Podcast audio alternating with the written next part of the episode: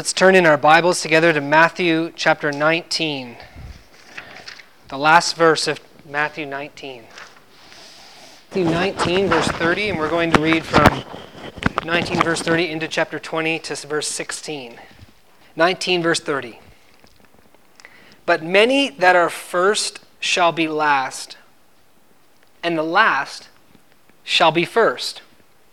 For the kingdom of heaven is like a man who is a householder, who went out early in the morning to hire laborers into his vineyard. And when he had agreed with the laborers for a denarius a day, he sent them into his vineyard. And he went out about the third hour and saw others standing idle in the marketplace. And he said unto them, Go ye also into the vineyard, and whatever is right I will give you. And they went their way. Again he went out about the sixth and the ninth hour and did the same.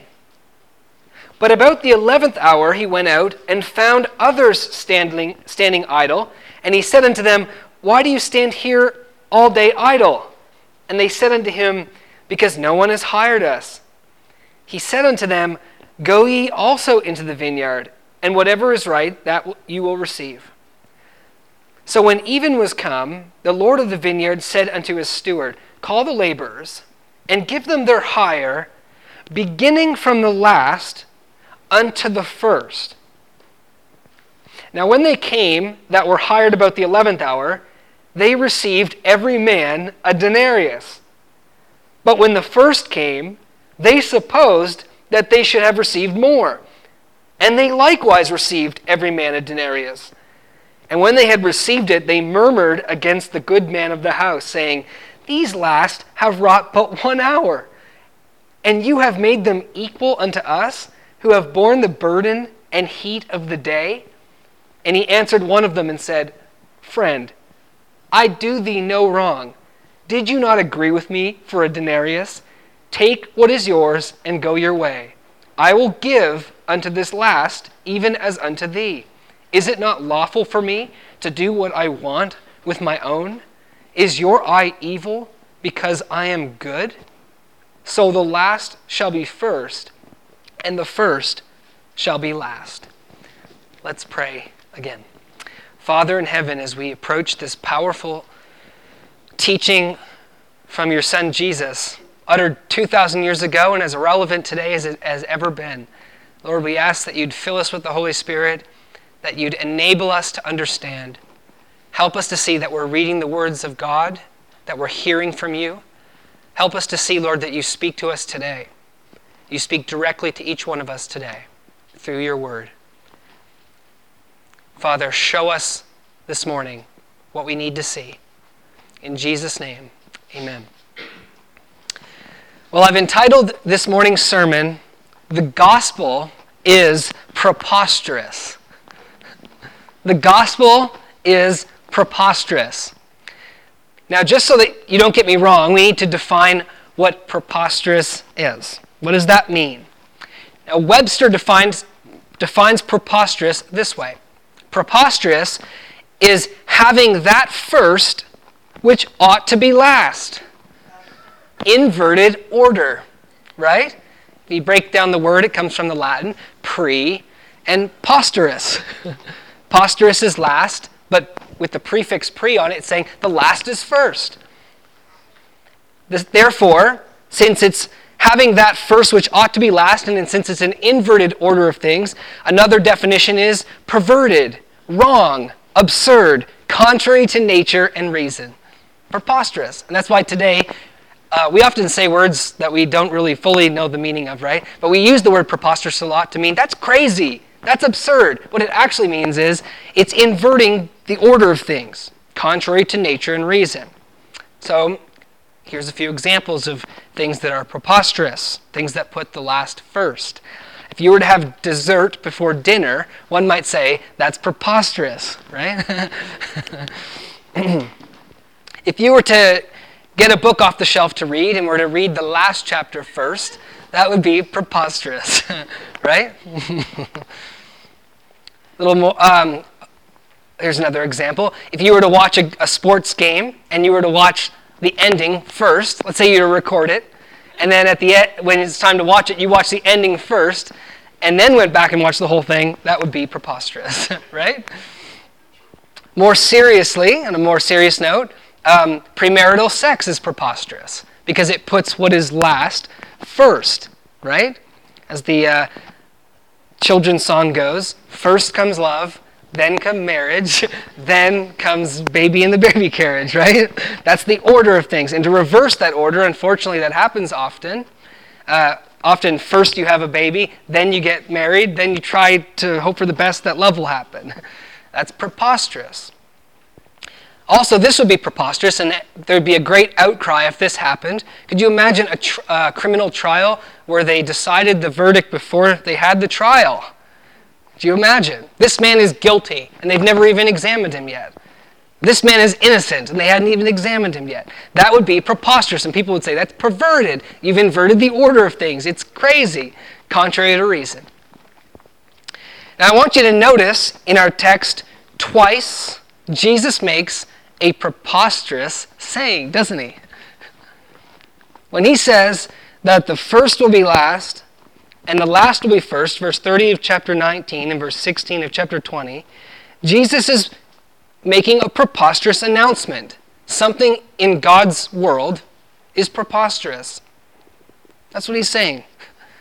In the kingdom of heaven, we find something preposterous. The first will be last, and the last will be first. An enigmatic saying.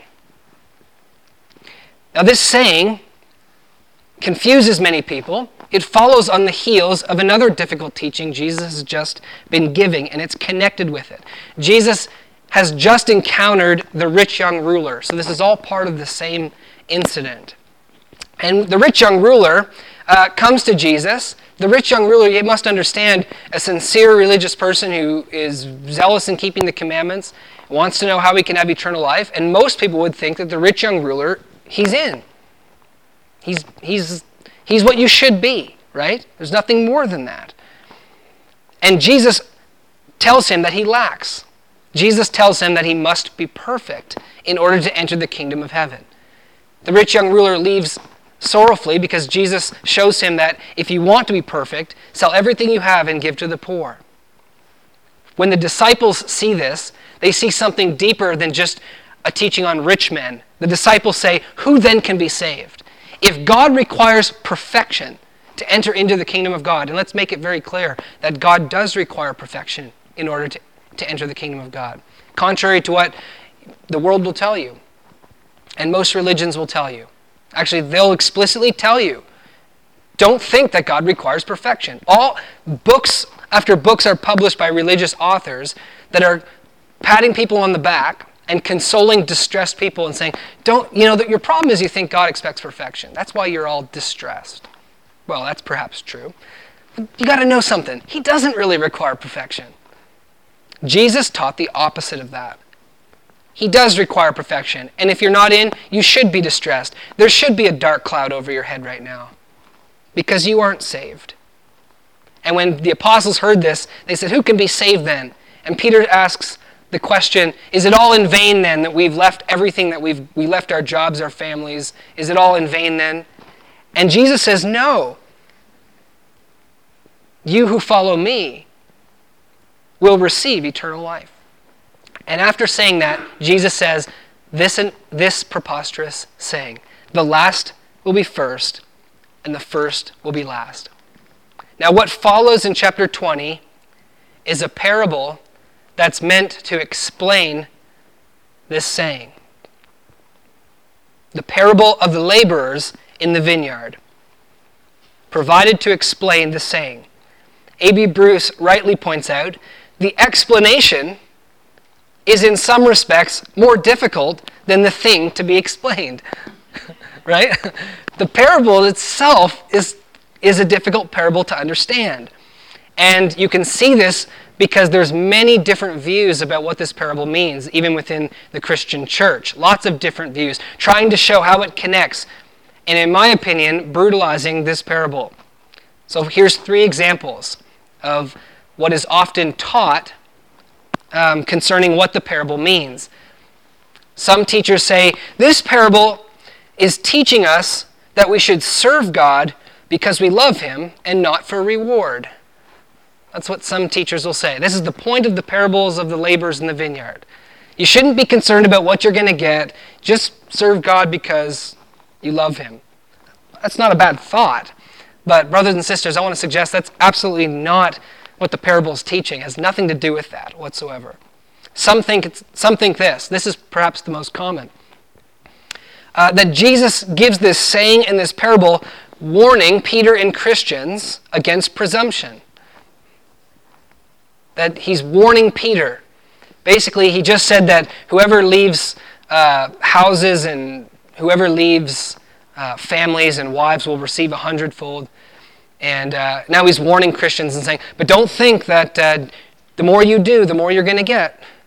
Because everyone's going to get the same thing.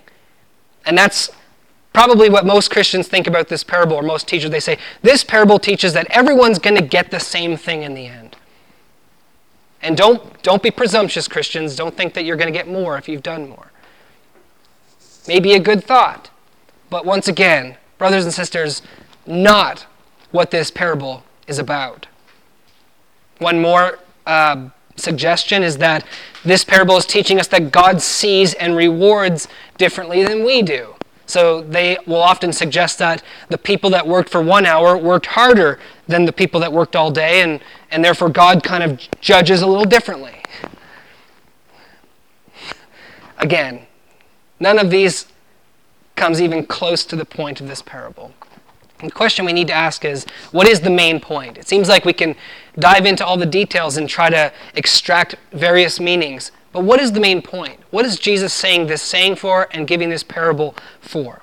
And that is what I want us to explore this morning. Keep that in mind. What's the main point of this parable? What's it all about? As we look at it. So, what we have in this parable is a man. Verse 1 For the kingdom of heaven is like a man, and he's a householder, or he owns a vineyard. And he goes out in the morning. In the Jewish culture in the first century, uh, a workday began when the sun went up at 6 o'clock, and it ended when the sun went down at 6 o'clock in the evening. So sunrise to sunset was a Jewish working day. And the man gets up in the morning, the sun's rising, and this is completely um, common. This is the custom that workers or um, men who would hire would go to the marketplace or the place where men would gather and they would say, hey, hire me for the day. And he'd pick people to go hire, to hire and uh, to go work in his field or whatever other job that they had. So it says he does that. In the morning he goes, he agrees with the laborers for a denarius. If you remember a few teachings ago, a few Sundays ago, we taught on uh, the parable of the unjust steward. A denarius is a day's wage. So he says, work for me for a day, I'll give you a day's, a day's wage. And they agree to it. So at 6 o'clock in the morning, these guys go into the man's field to work. There's nothing unusual about it so far. This parable begins rather commonplace. Now, verse 3 says, And he went out about the third hour, which would be 9 o'clock in the morning, and he does the same thing. So at 9 o'clock, he goes and hires more people. Then in verse 5, it tells us that he went out at the sixth hour and the ninth hour and did the same thing. That would be 12 o'clock noon and 3 o'clock in the afternoon. So he goes at 6 o'clock in the morning and hires men, then 9 o'clock in the morning, then 12 o'clock in the afternoon, then 3 o'clock in the afternoon, and he hires the men. Still nothing quite unusual. One might say, that's interesting. I mean, it's a little odd, but it's not, I suppose someone might do that. However, in verse 6, we meet something unusual. I mean, really unusual. And we know that because the word that begins the verse is not merely the Greek word and or kai, but it's the Greek word but or de, de. And whenever the authors or whenever Greek writers use the word de, it's sort of introducing sort of something important in the story. Not just and, like, and then this happened, and then this happened, but then this happened. That's the idea.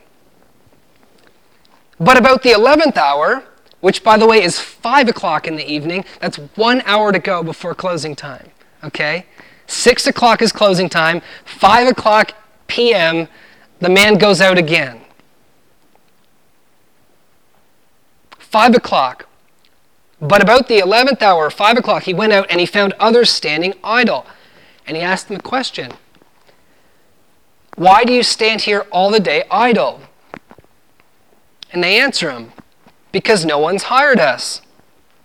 These guys want to be hired. That's why they're there. If they didn't want to work, then they wouldn't have stood out there all day. They stood out there all day waiting to be hired. They are probably just shooting the breeze now and ready to go home because no one had hired them. Perhaps no one hired them because they weren't the best of workers. I don't know. That's speculation. But the strange thing is, and this would have been very strange now, it's strange to us and it would have been strange to Jesus' hearers. The strange thing is, is that the man hires them at 5 o'clock p.m., one hour before closing time.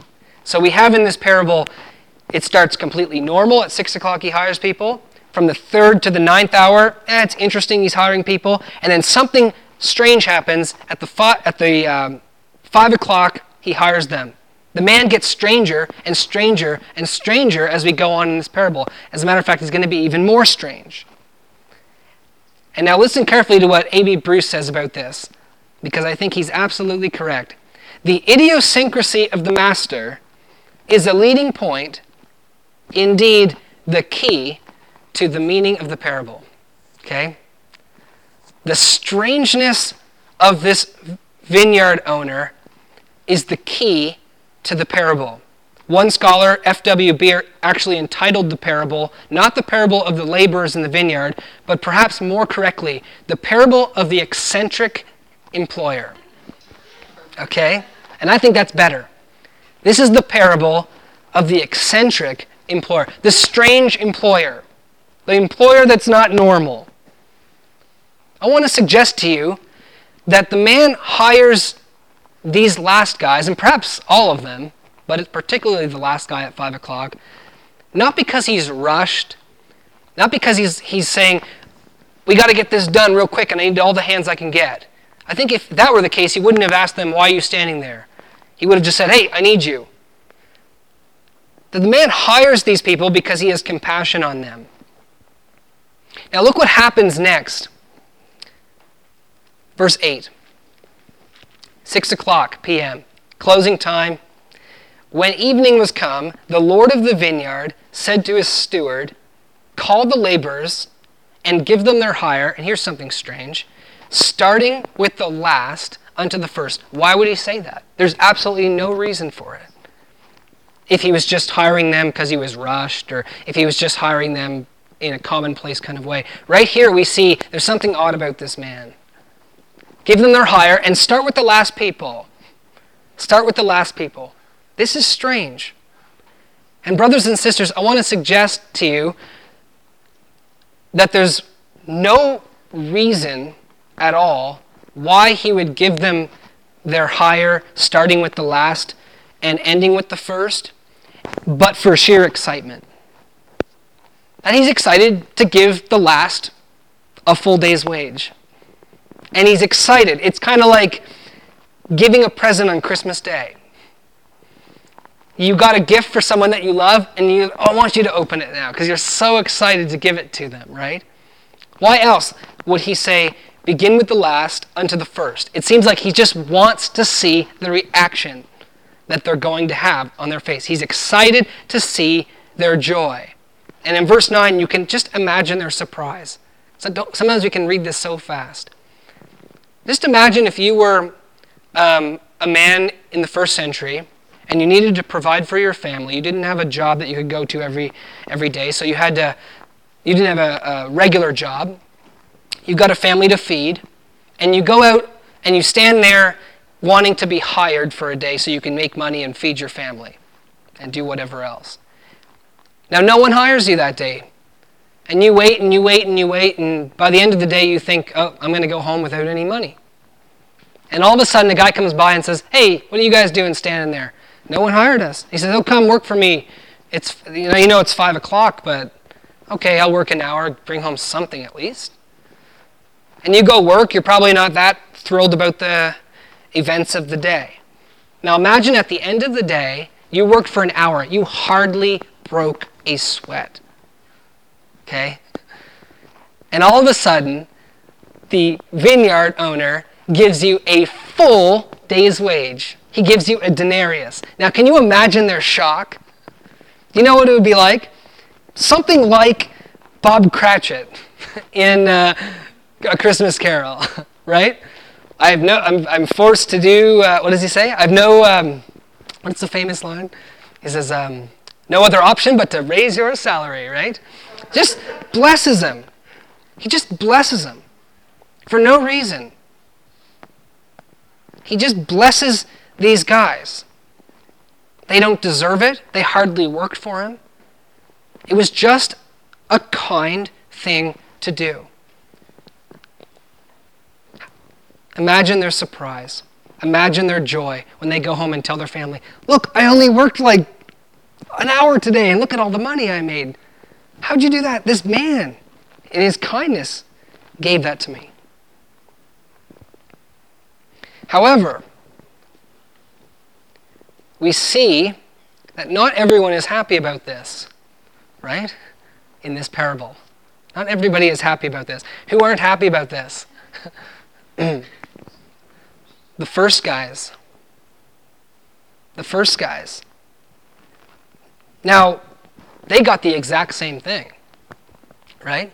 A denarius. That's, that's a fair amount of money. That's a day's wage. And they worked for the whole day. And they got their day's wage. So one man receives a denarius and he's joyful, and another man receives a denarius and he's angry. What's the difference? What's the difference between these two groups? Brothers and sisters, they got the same thing and they responded differently, and here's why. The last were happy because they got what they didn't deserve, and the first were unhappy because they supposed that they deserved more. And the first said, That's preposterous. Right? This is perverted. This is absurd. This is wrong. This is contrary to nature and reason. We work more, we should get more. Right? Based upon what? What's their reasoning? Look at verse 10. When the first came, they supposed. Something's going on in their brain. They supposed they should receive more. Why? On what basis did they suppose? Brothers and sisters, merely on the basis of work. Their mindset was all about work and deserts. That's all they could see. Work and deserts. They figured if the vineyard owner gives the guy who worked one hour a denarius, that's probably in his mind what they deserved. That means we're going to get more, right? All they could see was what you deserved. That's it. They could not see beyond that. Verse 12, look at their reasoning. These last have, wor- have wrought or worked. They've only worked one hour. But we, you have made them equal with us, even though we worked more than they did. They don't like that. People don't like that, you see? We worked more than they, they did, so we shouldn't be treated the same.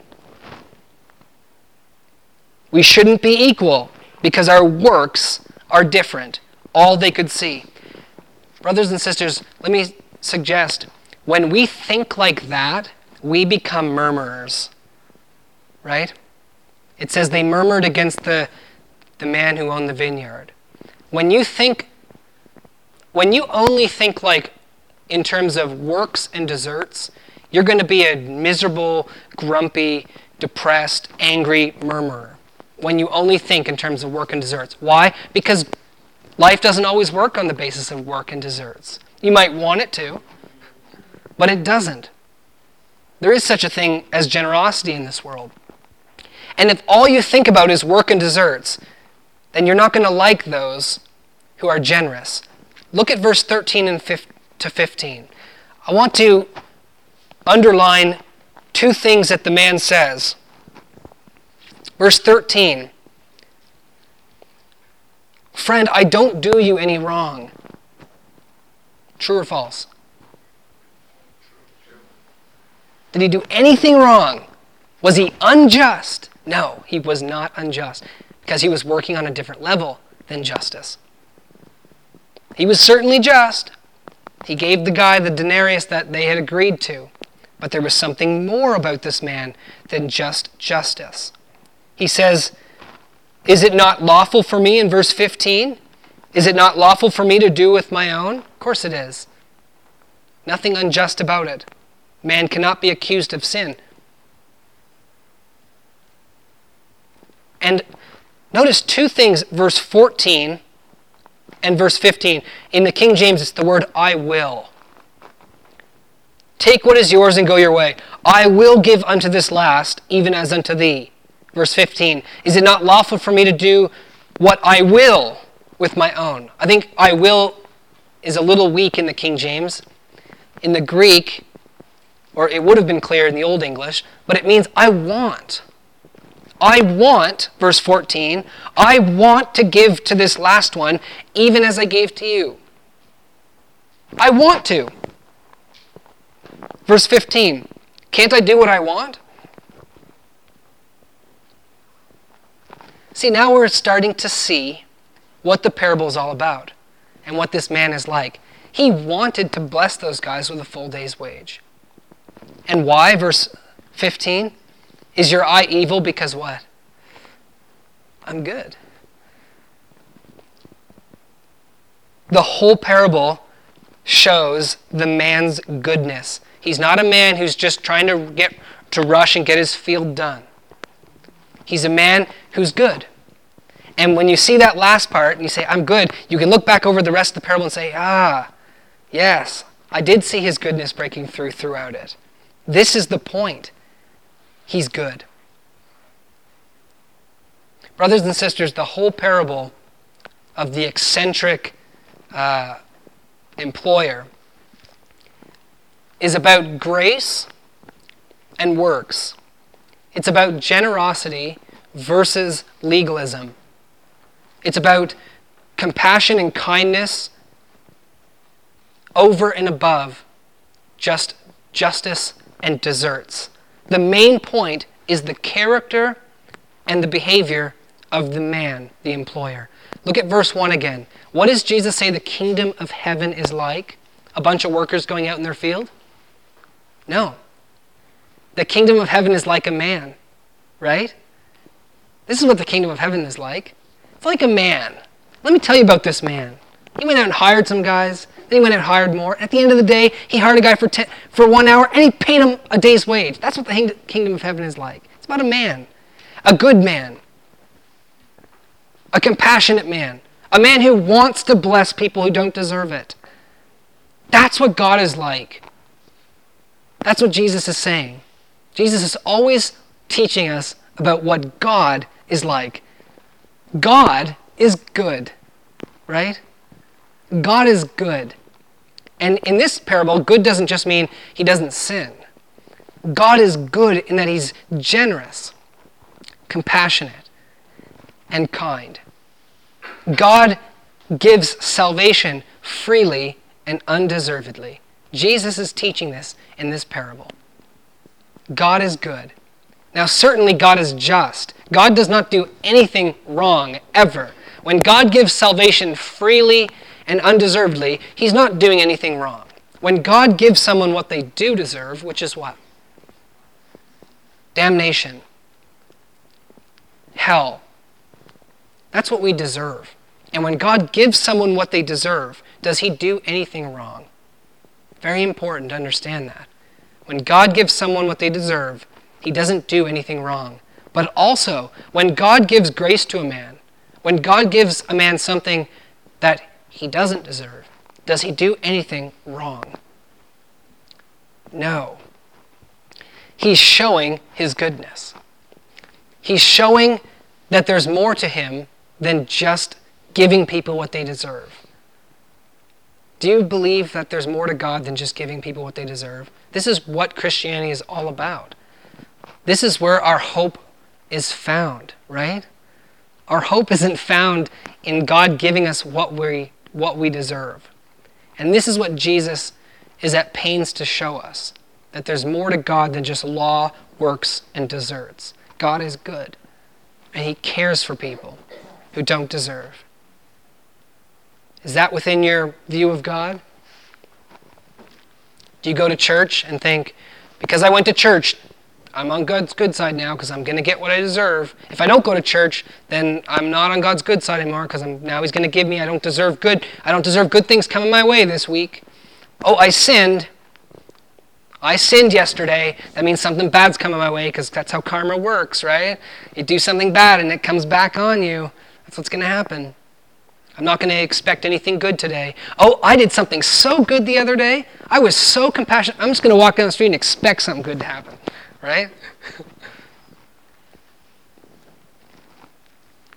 the reality is, is that though God is like this, Jesus is telling us this is what God's like. He's like the eccentric employer, okay? And the reality is that even though God is like this, men don't get it. Men's eyes are evil, just like these other uh, men, these first employees. He says, Is your eye evil because I'm good? They can't see, men often cannot see beyond deserts to generosity. All they can see is legalism. And Jesus is essentially saying that to only see legalism is to have an evil eye. You're an evil person if all you can see is legalism. You're an evil person if you're a religious person who tells people that you have to keep the commandments to be right with God, and that's just how it works. That's evil, Jesus is saying. And you don't know God. Because there's more to God than that. It comes down to your point of view. Do you see only works or do you see grace? The ones who have evil eyes, the ones who are upset when God gives grace, and they get upset, are men and women who think that they deserve more, who think that they're better than other people, right? It's the ones who work all day and they say, Come on, I've done all my work. I've kept the commandments. I've done more than that person did. And you're going to say he's going to get just as much. You're going to make him equal to me. Really? I'm better than that. Self righteous, arrogant, people who think they have assets, people who think that they are good, are the ones who have evil, evil eyes because they think, I want God to give me justice, right? I want God to give me what I deserve. They don't understand They don't understand that, like the rich young ruler, they don't have anything. We sang some beautiful songs this morning about being helpless and receiving grace. Brothers and sisters, the message of the Bible and, and the point of Jesus coming into the world to die for you is that you don't have anything. Who do you relate to in this parable? Do you relate to the guys who worked all day and I deserve to be paid more than other people? Or do you relate to the guy who's just like, what? You're giving me a full day's wage. I didn't do anything. Who do you relate to? Are you helpless? Do you need His grace? Do you feel strong?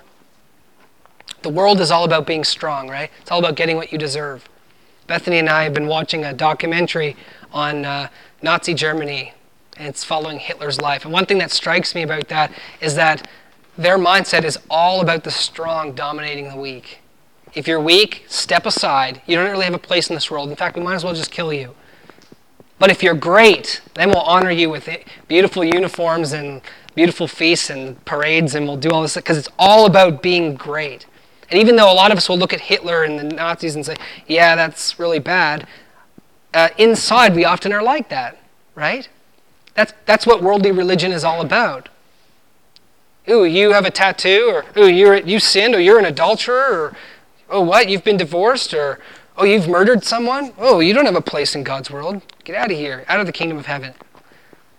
But me? Yeah, I'm a good person, right? Give me a sparkling uniform of righteousness and let me walk into heaven with a big parade. The gospel is all about Jesus showing us that God loves the helpless, the weak, the people who have nothing, the people who don't expect anything except damnation. And when they get it, they are surprised and full of joy. In many ways, and it's been rightly pointed out, this parable is a lot like the parable of the prodigal son. Right? Both of these parables are dealing with the revelation of God's grace and love for those who don't deserve it and with those who don't like it, right? The prodigal son, man sins all sins all sins away and wastes all the money. the father throws him a big feast and the older brother doesn't like it. Same thing going on in this parable. Exact same thing. The point of the parable is not about rewards. Get beyond that, brothers and sisters. This parable is not about all Christians are going to receive the same reward or why we should work or how God sees and rewards. This parable is all about God and his generosity towards sinners and people who don't deserve it. That's the point of this parable. It's about God and his desire to give eternal life. The parable is declaring God in heaven wants to give eternal life freely to those who don't deserve it. That's what God wants. That's what He's all about. He wants, and it's, it's a statement of His desire. Eternal life is not being pulled out of His hands unwillingly from Jesus for us, right? Jesus doesn't go into heaven and kind of yank eternal life out of God's hands so we can give it to Jonathan. This Jesus is showing us God's desires to give because God is gracious and generous at heart. Grace changes everything. The wisdom of man is all about getting what you deserve. The wisdom of God is all about grace and lifting up those who are nobodies. The first shall be last, and the last shall be first is a total reversal of the existing order of things and how men think about God. And, brothers and sisters, there, there probably couldn't be a stranger saying than that. The first shall be last, and the last shall be first. That doesn't make sense, right? That's preposterous. But you realize this saying is not absurd when you realize what's involved in it, when you realize that it's actually about grace, and it, when you realize it's actually reversing the way men think about the world and about God. Men think that certain people are better than others. Men think that there are firsts and lasts. According to God, everyone is last. According to God, no one deserves. And so, how shocking it will be to the sentiments of man when those who everyone said were last are suddenly first, and those who everyone said were first are suddenly last. God surprises the world. This is happy for some and angering for others. The first shall be last, and the last shall be first. So, no, this isn't talking about the first Christians shall be last and the last Christians shall be first. How would we apply that? This is saying about this is talking about salvation. In fact, in another passage in Luke chapter 13, Jesus uses the phrase again in a different setting, and it's clearly referring to salvation. Men sitting down with Abraham, Isaac, and Jacob in the kingdom of God, while those who they thought would be there are kicked out. So it's talking about salvation. It's a preposterous saying about salvation, not about Christians per se. As many Christians tend to take this saying. The first Christians will be last and the last Christians will be first. What is that supposed to mean? We're all going to get the same rewards? But rather, those who are last in the eyes of the world will become first by the grace of God. And those who are first in the eyes of the world will be last because of the justice of God that they seem to ignore and don't understand. For no one is righteous. The first workers got what they deserved, which I believe represents damnation. But salvation comes freely to those who don't deserve. Could you imagine if the, if the last workers, who worked only an hour, were handed a denarius by the owner, by the landowner, and they said, No, I'm not going to accept that because I don't deserve it. Do you imagine? How shallow that would be?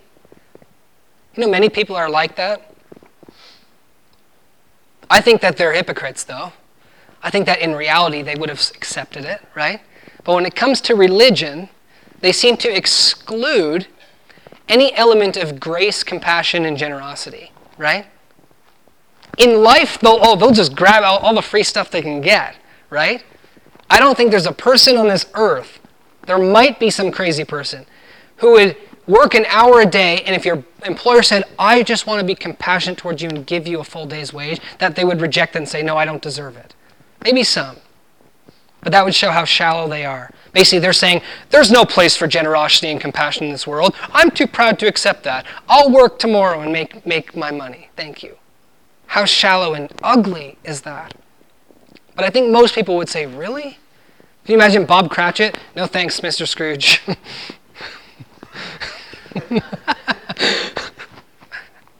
Could you imagine?